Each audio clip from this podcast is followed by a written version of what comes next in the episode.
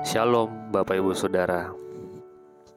2 Tawarih 29 sampai 31 tidak memiliki paralel di kitab Raja-Raja Raja. Hizkia menguduskan kembali bait suci. Itulah judul utama 2 Tawarih 29 sampai 31 Hizkia mengembalikan segala peraturan tentang bait suci agar sejalan dengan hukum yang Musa sampaikan. Kemudian memanggil umat Yehuda dan sebagian Israel untuk bersama-sama merayakan Paskah yang diabaikan selama ini. Bait suci sudah lama tidak dibuka dan hanya menjadi gudang belaka. 29 ayat 3 menarik nih. Pada tahun pertama pemerintahannya dalam bulan yang pertama ia membuka pintu-pintu rumah Tuhan dan memperbaikinya. Raja berusia 25 tahun membuka pintu rumah Tuhan dan memperbaikinya. Pintunya. Dia menginstruksikan imam dan Lewi untuk menyucikan diri sesuai hukum Musa untuk membersihkan, memperbaiki, dan menguduskan bait suci. 29 ayat 6 mencatat, Karena nenek moyang kita telah berubah setia, mereka melakukan apa yang jahat di mata Tuhan. Allah kita telah meninggalkannya. Mereka telah memalingkan muka dari kediaman Tuhan dan membelakanginya.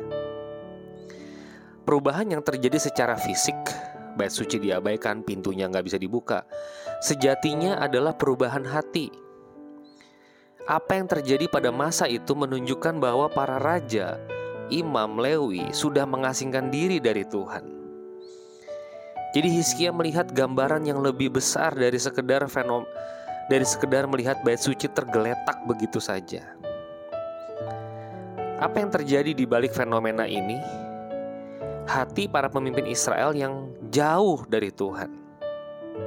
Hizkia berkata di ayat 10, sekarang aku bermaksud mengikat perjanjian dengan Tuhan Allah Israel supaya murkanya yang menyala-nyala itu undur daripada kita. Jadi bukan hanya untuk memperbaiki pintu bait suci biar bisa dibuka. Bukan. Melainkan Hizkia ingin bertobat di hadapan Tuhan. Itu intinya. Sisa dari pasal ini mencatat detail perbaikan rumah Tuhan.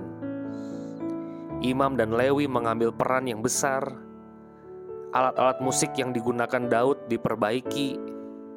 Bahkan hal-hal kecil nampak diperhatikan. Contoh hal kecil yang menarik di ayat 32 sampai 34. Saya harus baca. Jumlah korban bakaran yang dibawa jemaat ialah lembu 70 ekor, domba jantan 100 ekor, domba muda 200 ekor. Semuanya sebagai korban bakaran bagi Tuhan. Persembahan-persembahan kudus terdiri dari lembu sapi 600 ekor, kambing domba 3000 ekor. Tetapi jumlah imam terlalu sedikit, sehingga mereka tidak sanggup menguliti semua korban bakaran.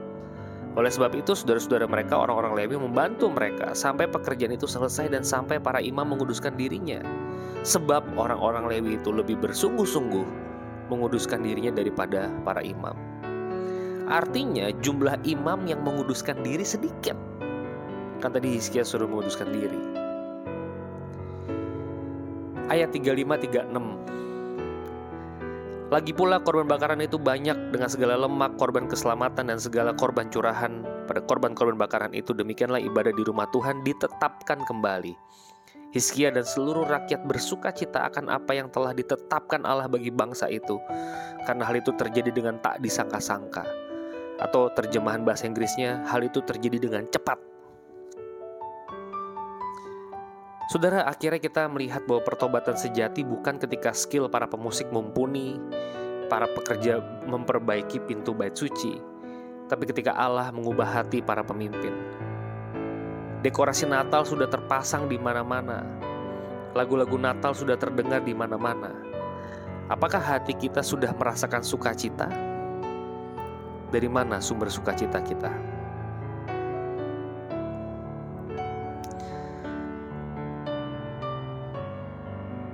Kami berdoa Tuhan di Natal ini kami tidak hanya menyiapkan dekor, kue, hampers, angpau, hadiah.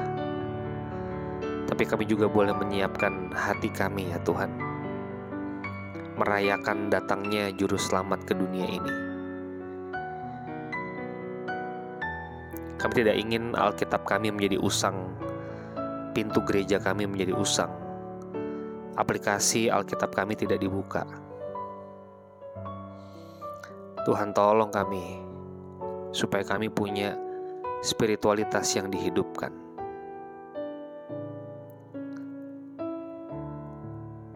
Dengarlah doa kami Tuhan, masuklah dalam hati kami, supaya hati kami terdekor dengan baik, dengan indah. Demi nama Yesus kami berdoa. Amin.